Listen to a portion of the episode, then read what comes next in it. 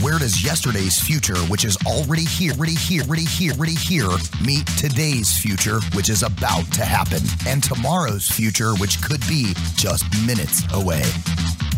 Welcome to Technology Revolution, the future of now. Where host Bonnie D. Graham asks savvy futurists for their predictions about the tech driven trends that are shaping our future right now. Here's your host who will take us into the future of now, Bonnie D. Graham.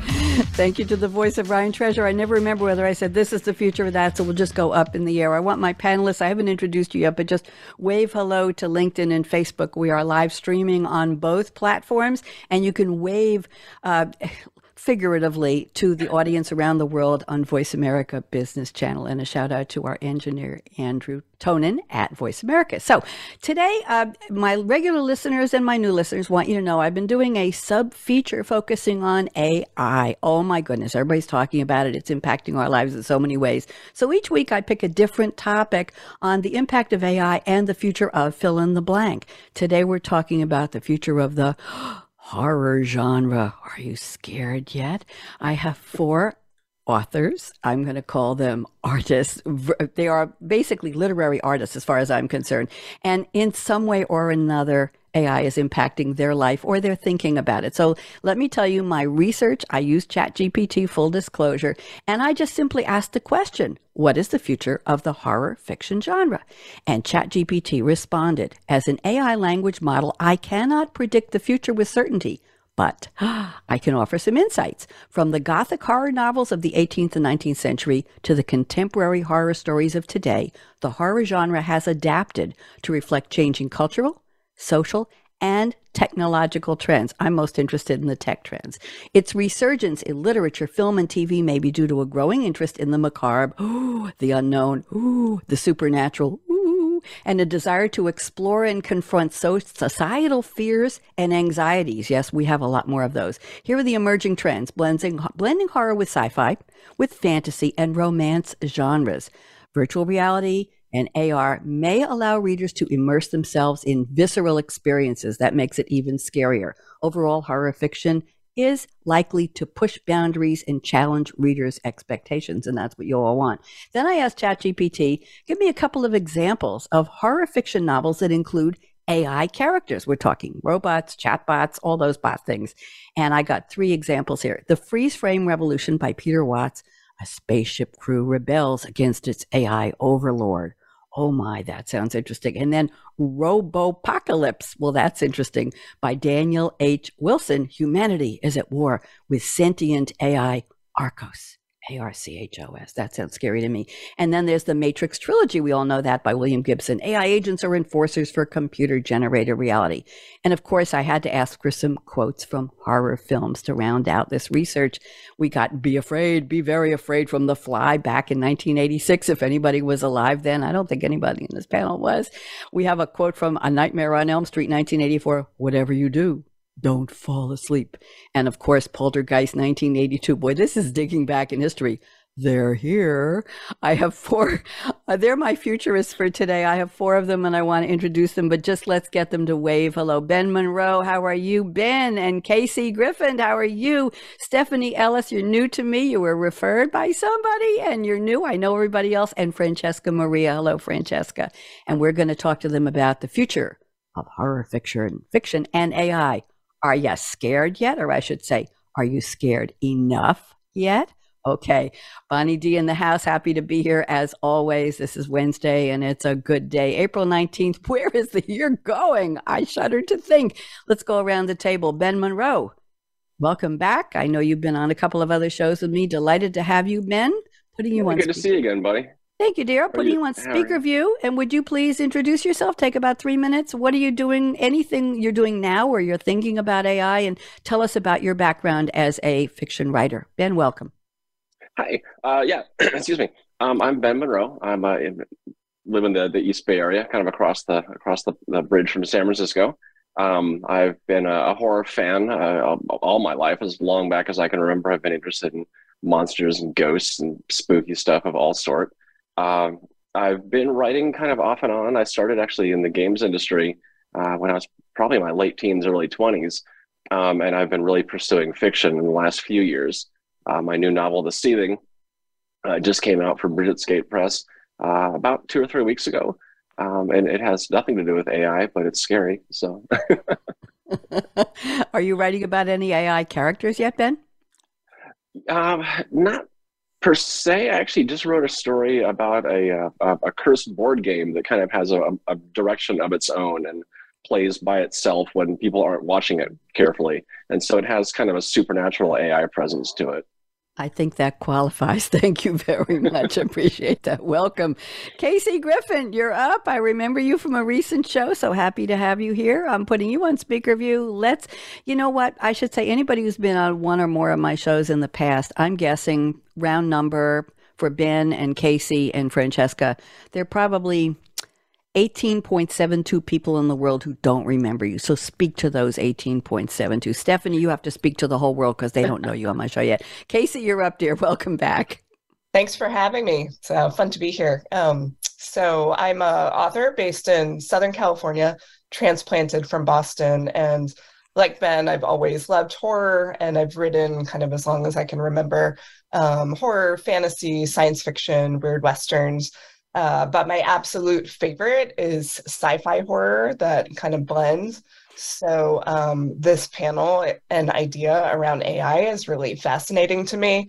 Um, AI has been in sci-fi horror stories for a long time, and now it's kind of actually here in reality. So it's just a really interesting topic to think about. um, as far as my background, I've had short stories published internationally in podcast anthologies, magazines um, mostly horror, also sci fi horror and dark fantasy. Um, I founded the San Diego chapter of the Horror Writers Association, so um, very, very into the genre. And um, my supernatural horror Western novel came out last February. Uh, Melinda West, Monster Gunslinger from Brigid's Gate Press and yeah, excited to be here. I love that monster gunslinger with a girl's name. I think that's fabulous. I don't. I haven't even read the book, and I just love the title. Thank you very much. To have have a can I say this? A girly name with gunslinger is just wonderful, absolutely wonderful, groundbreaking as far as I'm concerned. Thank you, KC. Wonderful to have you back, Miss Stephanie Ellis, newcomer to the show. Welcome, welcome, welcome. Let's hear everything about you. If you can squeeze your entire life of in horror genre in three minutes, go ahead, Stephanie. Oh, three minutes, eh? Um, well, I've not been in it that long, really, because I came to writing later in life. But firstly, I'm currently in Wrexham in North Wales. I lived in Southampton for 30 odd years, but I'm a Midlander at heart, so we've shifted about. We're back in Wales now. Um, Wales is a separate country, by the way.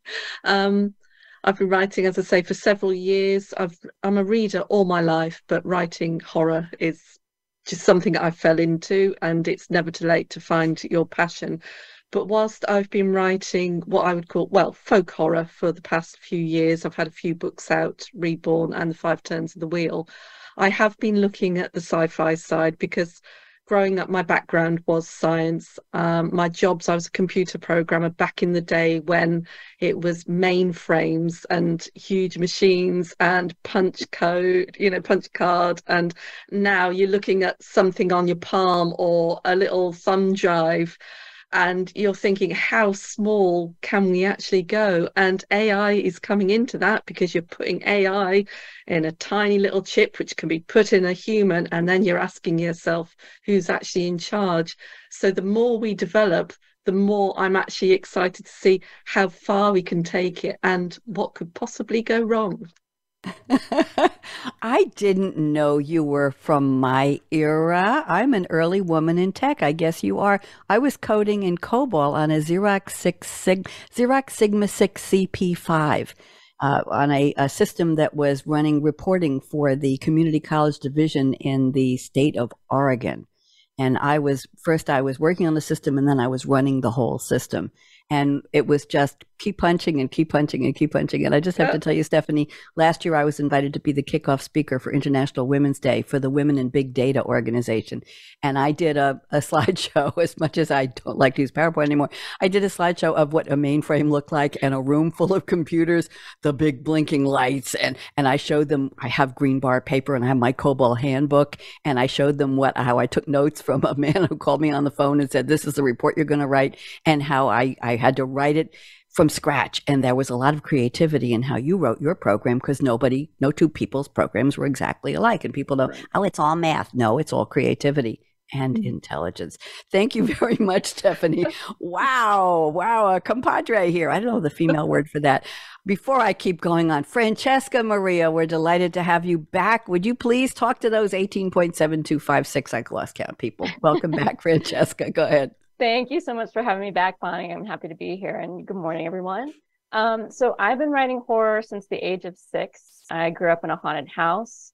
And for me, horror has always been an outlet for me to process my fears. Um, I've got a lot of short stories that have been published. My book, They Hide Short Stories to Tell in the Dark, just came out about a week and a half ago. Really excited about it. it debuted as number one and horror short stories on Amazon. So I'm super psyched about that. Yay! Um, and I'm I'm really excited to talk about you know AI and horror today. I I typically write stuff that scares me, and so far, maybe because I'm I'm a little naive, I haven't learned enough about AI to the point where it's like visceral fear that I have, but I can see it coming. Um, just like with the pandemic, when we were kind of shut down and in isolation, a lot of stories about isolation and pandemics and world kind of views came out of the horror genre. And I can see something like that coming out of the horror world for, for AI. So um, once AI starts to scare me, I can see myself writing more and more about it. Point well taken. Once AI starts to scare you, walking the walk, talking the talk, walking in those shoes, right? Very, very interesting. Does everybody agree with what Francesca just said? Once it starts to scare you as a as a person and then writing more about it or reacting to it. Anybody else? Does it scare you uh, as far as character development goes? You know, we'll get into that. We get into the predictions. Thank you very much. I appreciate all of you sharing your bios. Let's go to the quote part of the show. If you're new as a viewer, as a listener, I asked my guests to send me a fictional quote from a movie or a TV character or a song lyric that has absolutely nothing to do with our topic, and they're going to relate it to the topic in their own words so we get to see them, hear them be philosophical, poetic, however they want to be prosaic. Ben Monroe has sent us a quote from Frodo Baggins, played by Elijah Wood, speaking to Samwise Gamgee, played by Sean Astin. Of course, the movie is Lord of the Rings, The Fellowship of the Ring, a 2001 epic fantasy adventure film. Frodo and Sam are sent off by Gandalf, played by the wonderful Ian McKellen, and are traveling through the Shire on their way to see on the way to Bree and the inn of the Prancing Pony. And the scene is Sam says, This is it. Frodo says, This is what? And here is the okay, this is coming up. Sam says, If I take one more step, it'll be the farthest away from home I've ever been. And Frodo says, Come on, Sam. Sam takes a step, and here's the quote that Ben has picked. Remember what Bilbo used to say It's a dangerous business, Frodo, going out your door. You step onto the road, and if you don't keep your feet, there's no knowing where you might be swept off to. I love ending with a preposition. Ben, rescue me here. I'm sorry. I want to set up the scene because it's a beautiful scene, and I thought that yeah, would yeah. give it some context. So, what does this have to do with our topic today? Ben, welcome. Well, you know, you asked for for us to think about AI and, and give a quote, and of course, you know, I think AI. My, I'm going to like, oh gosh, uh, you know, Ash from Alien, or you know, something from The Matrix, or Hal, the evil computer from from uh, 2001: A Space Odyssey I'm like, well, what if I just remove technology entirely? And so my mind went to The Lord of the Rings, which is, you know, probably my absolute favorite book of all time. And then that quote came along and got me thinking about, well, sorry, got me thinking first. And then the quote came along. It's like, you know, this is new stuff. This AI uh, that that we're now using in our pocket. You know, you can log onto your phone and, and produce uh, you know, a story through AI. Um, and there's a lot of uh, the sky is falling. There's a lot of hand wringing in, in, the creative fields about, you know, AI is going to replace us. It's going to be bad. And I just kind of stopped for a moment and said, well, wait a minute, but how, if we stopped and thought about this, how can we use this to support our work, not necessarily you know, I'm not going to create a story with AI because the writing is the fun part for me. But are there ways to use AI uh, to support what I'm doing in some way? And so that got me thinking about, you know, let's let's just calm down for a second, take a breath, and let's let's think about, you know, how this might affect us and how uh, how we might be able to use this in some way. Keep your feet underneath you. Be careful where you're going. The road. Very, very well put. Thank you, Ben. That was very thoughtful the way you described that. And going back to Lord of the Rings and thinking about what if AI were a character in that story? Oh my goodness gracious. And and we can do everything so much so small, so remotely, as Stephanie pointed out. It used to be big machines and now it's I got a computer this big in my pocket or a chip in my ear. What can I say? Thank you very much. Let's go on to KC. KC has sent us a classic quote from the classic movie Back to the Future. Speaking of future, 1985 sci fi fantasy travel. I love the way they mash up all the genres here.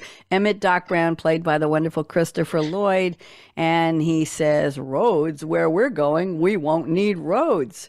Okay, we don't need roads. That's more emphatic. KC, how does this relate to our topic? Go ahead.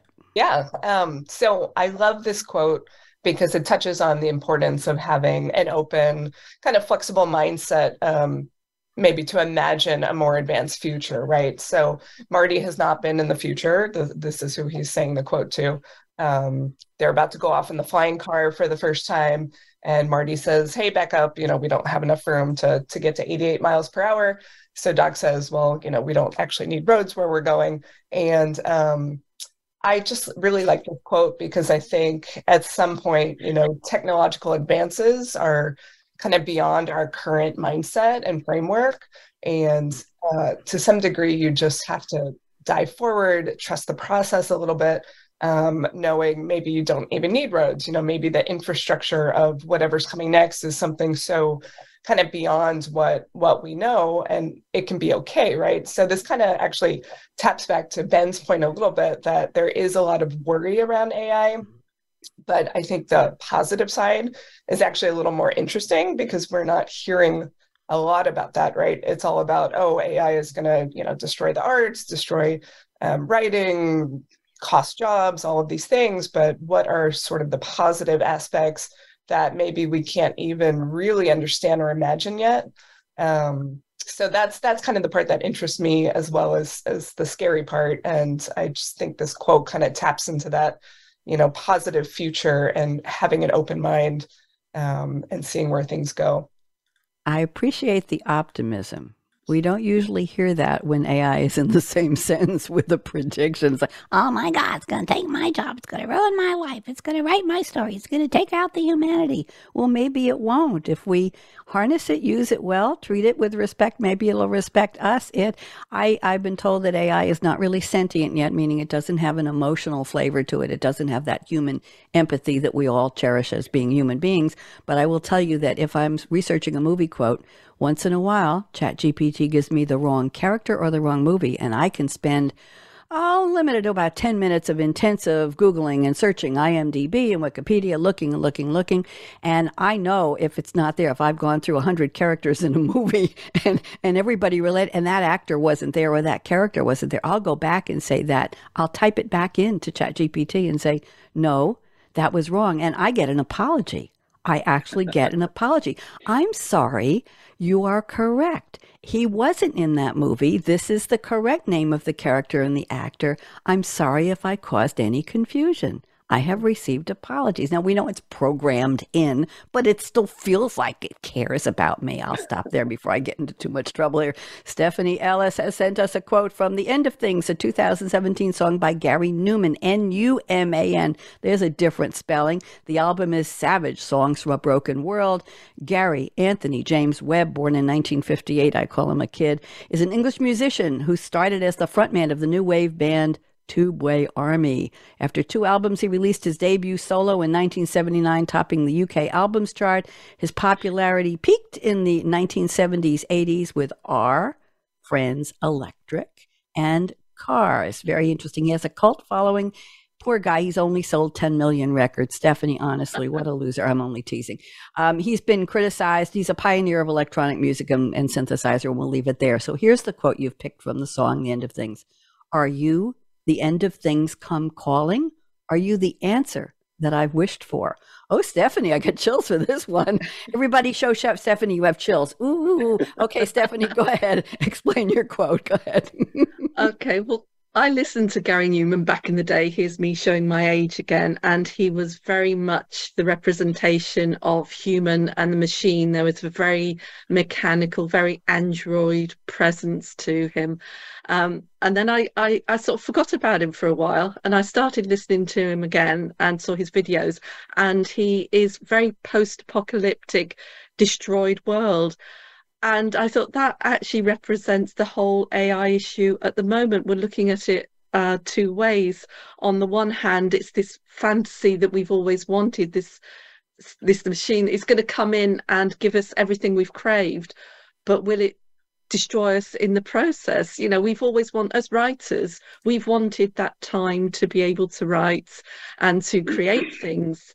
And in theory, AI will give us that time. But it's taken a bit, but now it seems to be taking a hold because the argument is that instead of just giving us the time to work, it's actually taking our work as well. So it's it's this this double-edged thing. We've got to find the fine line to walk to actually get AI to work for us and to keep us in existence, as it were, rather than to to, to worry about it too much.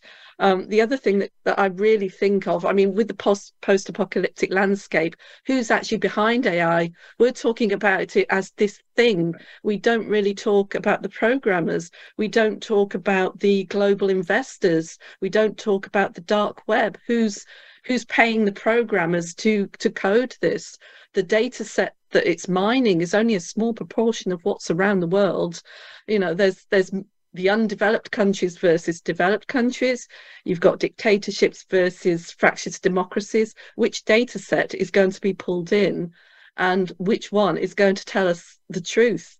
So, can you actually trust AI as it is? I don't think of it as this thing I, I want to look behind the scenes to what's actually going on there because otherwise we're going to be manipulated by somebody uh, in the shadows. And who is that person going to be? Will we ever find out before it's it's too late? So it could be the fantasy that we want but on the other hand it could be the end as gary numan says that post-apocalyptic you know wasteland Stephanie, very, very interesting the way you put it. It's bringing to mind the line from The Wizard of Oz, the 1939 movie pay no attention to the man behind the curtain. Right? right. That's what came to mind. You're absolutely right. And and if, if people think clearly an algorithm was coded by somebody. Maybe machine learning will relearn and code down the line, but somebody, some human put something in somewhere. They had their own biases or not, or somebody said, I don't like that. Let's do it this way. So there are built in biases somewhere at the root, at the core of that original code. You're absolutely right. You're scaring me already. Stephanie, brief comment. Go ahead. Yeah, I was just thinking about that. What about hackers as well? They'll find oh. a way in. So who knows what's actually going on behind the scenes?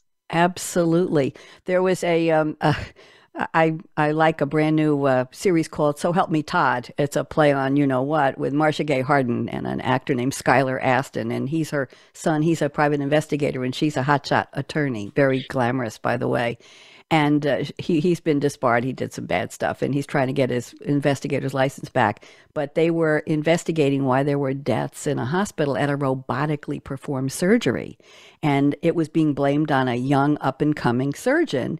It turns out, I hope I'm not giving a spoiler for anybody. It was on last week. I recorded it.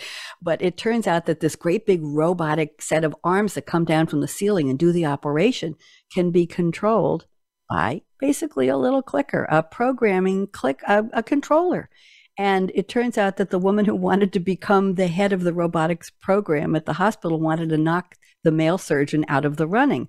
So she got an extra controller and she was at home programming the robot. So whatever he tried to do and the patient was failing, and two patients died in 24 hours, he was getting blamed and the hospital was being sued. She was controlling. So who's who's behind the curtain, right? And it took some right. very clever, it really didn't go with the theme of the show because it's not a high tech show, but Marcia Gay Harden's character, uh, her last name is Wright, Margaret Wright, she is saying, well, you know, the, the controller and he did this and she did this and she was at home. We checked the IP address and she's getting all, all waxing, all technical. I said, that's not what her character does. But it was interesting how they brought that in. So, yes, controlling. Thank you. Francesca's waiting patiently for her quote. Let's go to that. This is interesting. Watts, a tomboy drummer, I haven't played drums in a while, but they're here. Tomboy drummer played by Mary Stuart Masterson, speaking to Keith, played by Eric Stoltz. The movie some Kind of Wonderful, 1987 teen romantic drama film set against the strict social hierarchy of an American public high school in the San Fernando Valley. Blue collar versus fancy kids, blah, blah, blah. Who loves whom? Who dresses whom? Who's borrowing clothes from whom? And here is the quote. This is very interesting. So she says, I think it's hip that you paint. I think it's hip that I drum. And it's perfect that we're friends. Francesca, what in the world? Talk to us. I love the quote, by the way. So it's one. Of, it's one of my favorite movies. Um, I love the character. I love the idea of a female drummer. It actually inspired me to be a female drummer myself. Um, but from the you know the topic of AI, I wanted to look at what does it mean to be an artist from a human perspective. Mm. And for Watts, she's from a broken home. She's by herself. And she's used her art, her drumming, as a way of expressing herself. She is her art. You know, they're one and the same. Same thing with Keith. He is a painter and he's a mechanic by trade, um, looking to go to college, um, but he needs to express himself through his art. You can't remove the artist from the art. And so, in thinking about AI, I, I struggle to think about how can something artificial create a life of experience with which we express ourselves through. Um, and so for me, it's, it's, it still seems like a, a really far away, you know, plan for AI to create art in such a way that's so visceral for people that actually have to create it. It's part of who they are. Thank you very much. Uh, I didn't know you were a drummer. What kind of what music is your favorite? What do you play? Punk rock. Really? I'm a Motown rock and roll gal. Nice. and I have little red drummer boots that I, I, wear to the supermarket all the time. And people say, Oh, I love your cute little boots. They're so colorful. I like awesome. them a lot. Thank you very much. Okay. Thank you very much. Let's go to thank you all for the quotes. Very appreciated, very thoughtful, very insightful. We've learned a lot about the genre and about how you think. Let's go to the part of the show where I will pick a prediction from each of you. You've each graciously and generously sent me four predictions. I'll pick one. I'll put it in a private chat to you. Ben Monroe, you've already got your prediction number one there. I'm going to read it, Ben. It's not too long. And I'm going to ask you to unpack it for about three minutes. And then, ladies, Francesca, Stephanie, KC, if you want to say anything, just wiggle one of your nice fingers at me, and I will see you and keep your comments to about two minutes. And we can go around the table a little bit on this because I think you'll find this interesting. And then I will pick one from KC. I'll put it in the chat for you, and we'll go around the table and see how many we cover. So, Ben's prediction number one he says, at its core, horror has been a fairly conservative genre. It often takes a look at new science and technology from the viewpoint of this is interesting, but what could go wrong? With AI now capable of generating entire creative works, whether illustration or text, this is something we're going to see a lot of horror stories talking about. Ah, in the near future. Ben, take it away. okay, so um, when we you know asked for predictions, I started thinking about you know AI as uh, as a technology, um, and that got me thinking about so many different technologies that we've seen in horror stories. Uh, in fact, it, it, it got me thinking immediately right off the bat of um, in the early 19 uh, early 1800s uh, when doctors and scientists were just starting to figure out that there is electrical current running through the human body Mary Shelley had gone to some exhibits where a guy was, you know, poking a, a dead frog with an electrode, watching the feet go like that, right? And that's a, a you know where, where the, the, impetus of, of, Frankenstein came from. Um, a few years later, H.P. Lovecraft was reading about ultraviolet light, uh, the and the idea of a light or a color that exists outside the human spectrum of, of perception freaked him out, and that's where his story, "The Color Out of Space," uh, came from. And so I think you know this is kind of what we're thinking about with with AI right now. It's this new technology. It's it's kind of weird. You know, as, as Francesca said, she doesn't understand it yet. A lot of people don't understand it. I don't really understand it yet either. you know, I know a lot of, of input and data is going into these these databases that are that are feeding into AI. Um, but you know, it, it, does it does raise some, concerns, and so I think, uh, as far as my prediction goes, I think yeah, we're going to be seeing a lot of people uh, having these same thoughts. Like Stephanie said, who's behind uh, the, the information going into AI? Uh, what is the purpose of this stuff? And the more human experience, kind of back to what Francesca was discussing earlier, the more human experience we feed into AI, you know, at what point does AI learn enough about us that it starts telling us what we want to hear, not necessarily what we're asking to hear? Mm, so interesting. It's, uh, Thank it's, you. It's, it's an interesting time. I don't see any fingers wiggling. Anybody want to make a ah, KC? Go ahead, please. Sure. Yeah, I think um, uh, what Ben said just made me think about technologies and how people use them. And I think one thing about AI that's really interesting is that it sort of appeared on the scene, so to speak, and everybody started to dive in and use it more so than other technologies, right? Like, you know, electro electricity and whatnot, people sort of gradually used it, but AI just became available. And a lot of people just dove in, started using it. You know, we don't understand it, but we understand it enough to use it. So I think that's kind of an interesting contrast to some of the other emerging technologies that came out. And uh, it actually reminds me of the beginning of the web to some degree uh, this brand new technology. You know, we're diving in, experimenting. There's fears, but hopes, and uh, nobody can actually really predict where it's going to go. Right? When the web started, nobody knew the problems social media might, um, you know, bring up. So I think that's really we're right at that cusp, which is really interesting and scary, but also exciting. The shiny new object, right, KC? The shiny right. new object. Absolutely right. Ben, thank you for the prediction. Anybody else? We good? Okay. Oh, Stephanie, please join us. Uh, I was, I was just thinking with that, if there's going to be a more, there's going to be more AI produced uh, literature, do you think there will be awards separated out for AI as compared to to human? I know there was something done with photography recently. A photographer once won an award with an AI picture and then asked for himself to be withdrawn because he, actually wants a category of AI created um, sort of art. Do you think there's a place for that in the end, or is it something we, we just don't want to think about? It's it's interesting you brought that up because I did a show on the future of just general novelists and AI a couple of months ago, and uh, the topic came up of copyrights. I think I did one on copyrights and AI. And the way the rules of copywriting work, it has to be given to a human. I don't know how we'll put that in. So it has to go back to the, the if a writer writes something that wins an award and or invent something, they have to say if it was done through AI, who was the person or people who created the algorithm that did the AI that created the product or the solution or the book. It has to go back or vice versa. They have to say no the author can get the copyright. It's it's very complicated copyright law.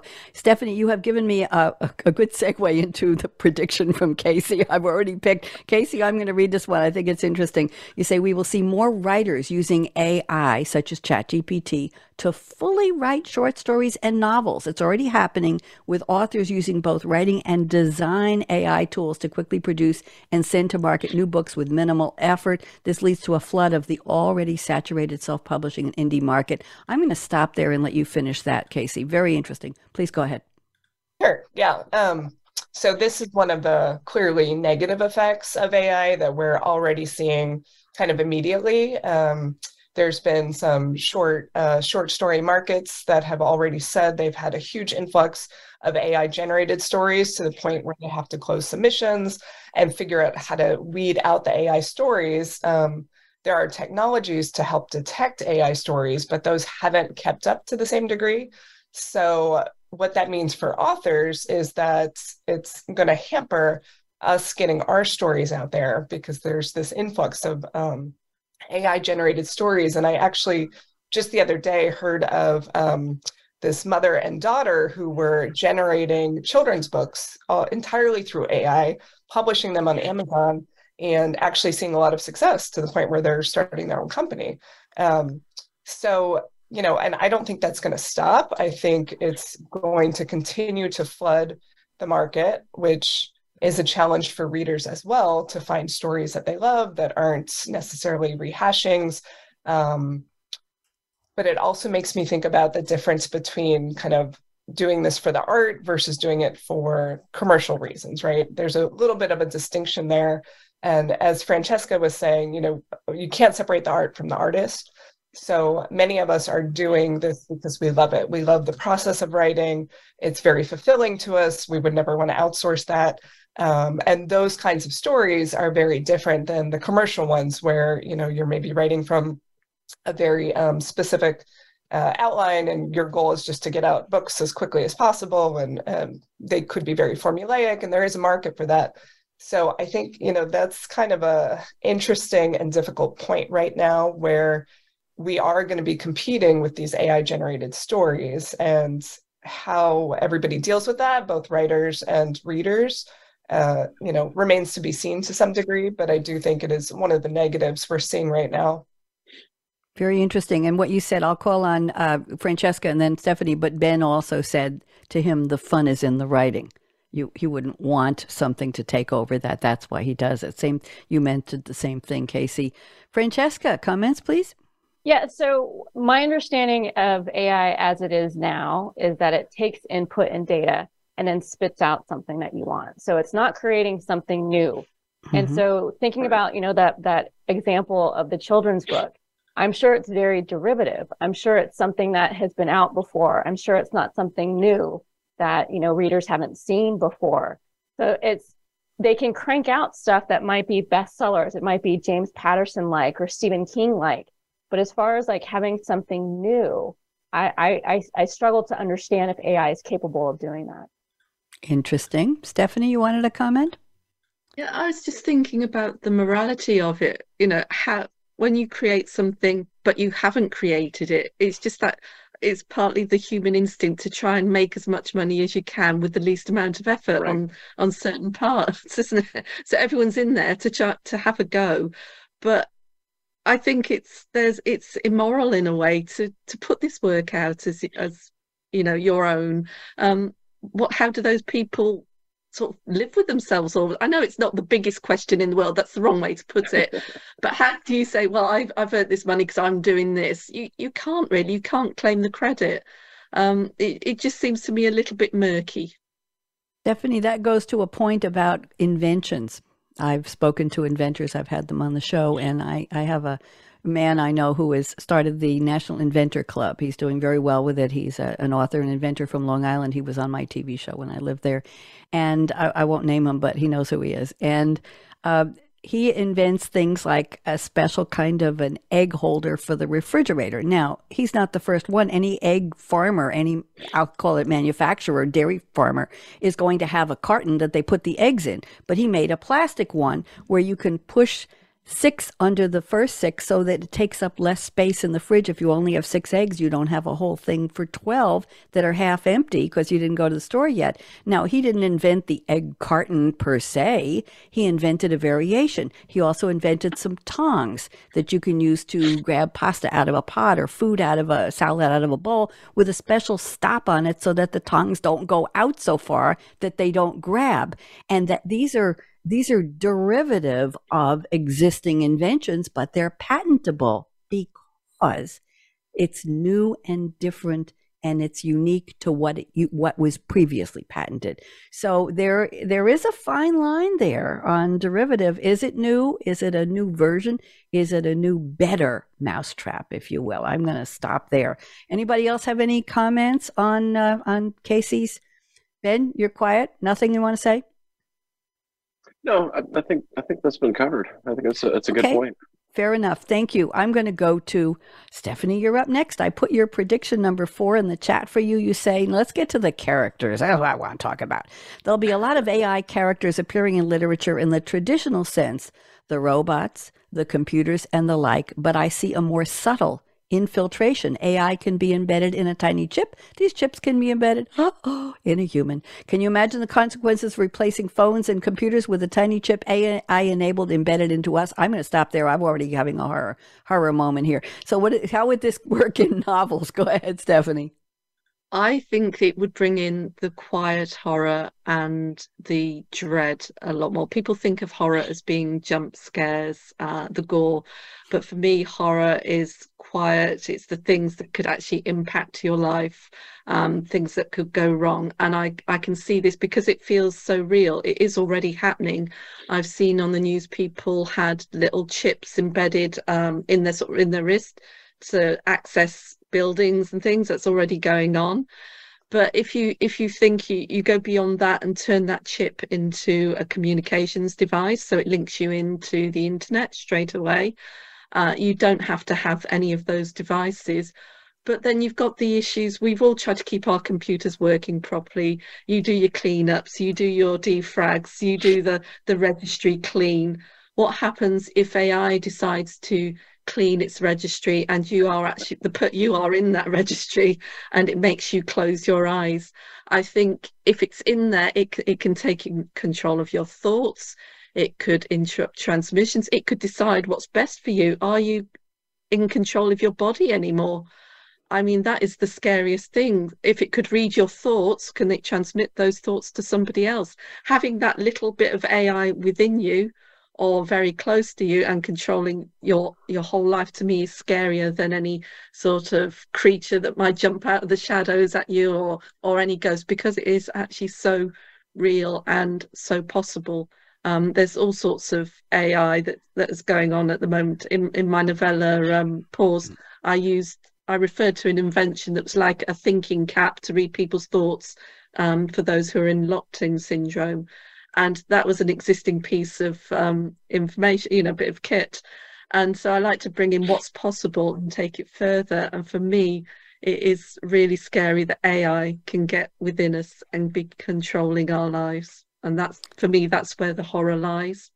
There you go, and that's what will be written about. Anybody have any comments on? Oh, Ben, go ahead, please. Actually, t- two things come to mind.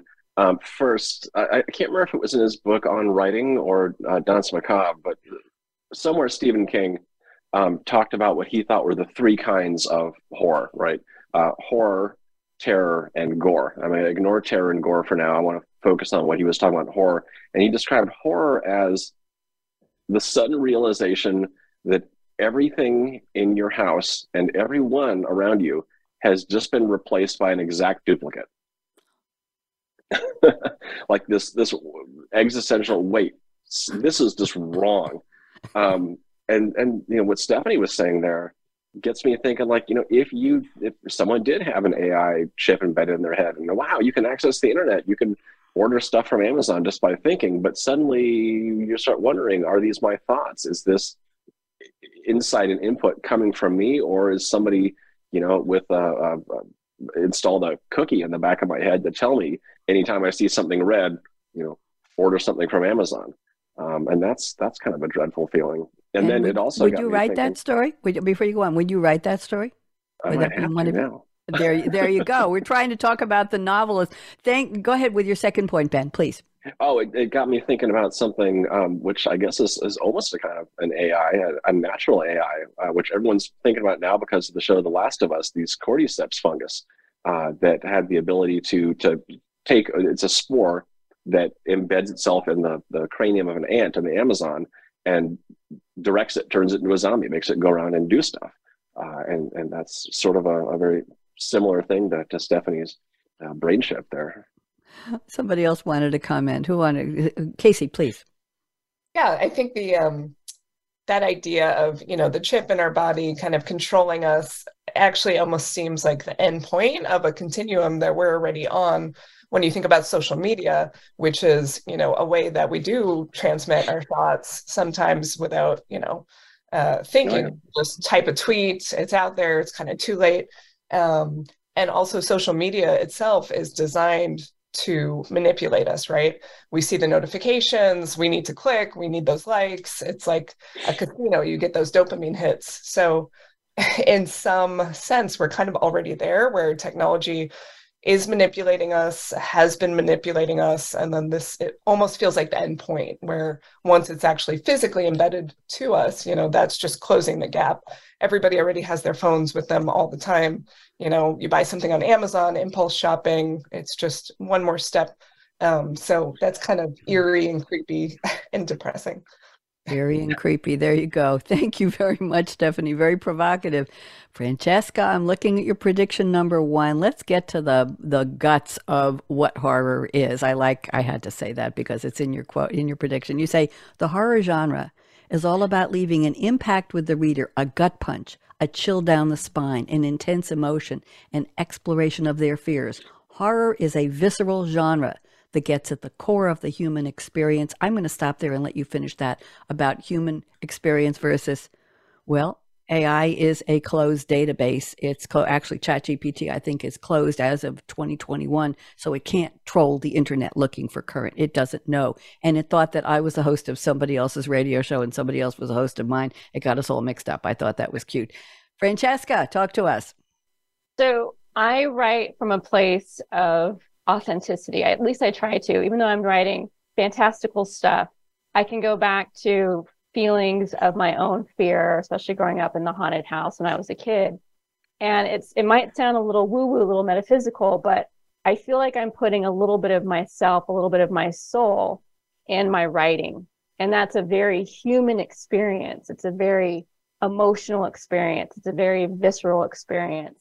And because I am human and I've had those um, experiences, I can write about them. Um, I don't know that AI can write from a point of authentic experiences. For me, it feels like it might just fall flat or be kind of, you know, one dimensional from the reader's perspective.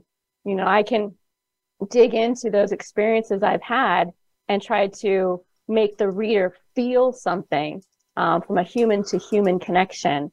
From an AI to human connection, it feels like it might be again, like using the word flat or stale or not as visceral. Interesting. And from the perspective of the reader, the consumer, if you will, what if they knew that a book was written by AI? Would that bring readership to it just out of curiosity to see if it did fall flat? to see how we did or didn't like it, if it did or didn't develop or deliver that gut punch, as you said, Francesca. Very interesting. That could bring its own type of consumer base, reader, reader's base, out of curiosity, maybe not appreciating, but certainly discerning. Can we tell? And you know, for years people have said, "Oh, am I talking to a real person on the phone? If I do a a, a help on a website, if I need help getting around, I will come right out and say, "Are you a, a chatbot?" Are you a person? I will just type write that in. And sometimes it says yes, and sometimes they deny it, but you can tell from the answers it's very stale and, and clunky. Uh, anybody want to comment on Francesca's gut punch prediction? Nope. Stephanie, please go ahead. No, I, I was just going to say I'd actually be one of those trying the books out to read, you know, out of curiosity to see what they're like. I've, you know, we, we're all saying that they're, they're going to be flat, they're not going to have that nuance but we're actually speaking from a point of view of not having read much, if at all.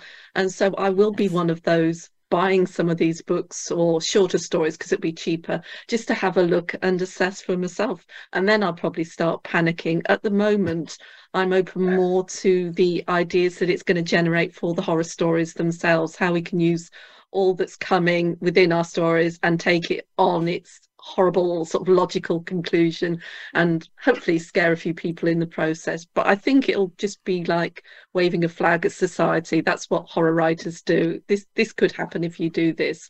But yes i'll be one of those reading some of these stories to see if they are actually mm-hmm. any good.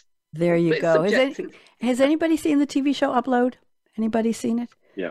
Yeah, uh, interesting. I couldn't watch it after a while, but a, a, gentleman is about to be killed in a car crash that was created because an AI AI run bus stopped short in front of the AI powered car he was driving, and his car rear ended, and he dies. And the question is, do you want to give him a regular burial, or do you want to send him to an upload place? And his girlfriend and his mother are debating on whether they're going to give him a budget to spend in this AI upload heaven, if you will. And he gets there, and there are AI monitors and and chaperones, if you will, and agents. Am I right, Ben? I saw it a couple of years ago. Yeah, After yeah. two episodes was. It was just too creepy for me. But the whole the, the room, he's given a room and he's got there there are parks and there are places and it's it's another world of that type of creation. It's actually fascinating, just not for me. I like more of the, the thriller mysteries. Thank you very much. Tell you what, we have some time left. We don't usually have time for a second round, but Ben, I've picked your prediction number four because I thought this was pretty cool. Let's see if we have time for this. You say at some point in the near future,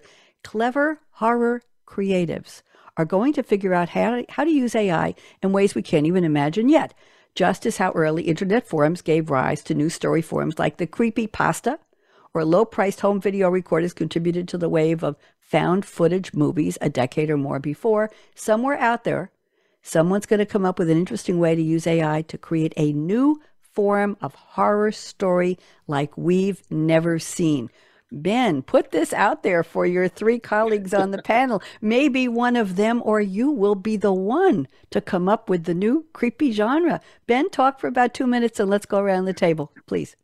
Yeah, well, I was thinking about how how often, and we've actually seen more of these in the last couple of years. You know, a new storytelling style comes along, a new technology is born, and suddenly the horror guys like, okay, we're we're going to make this awful.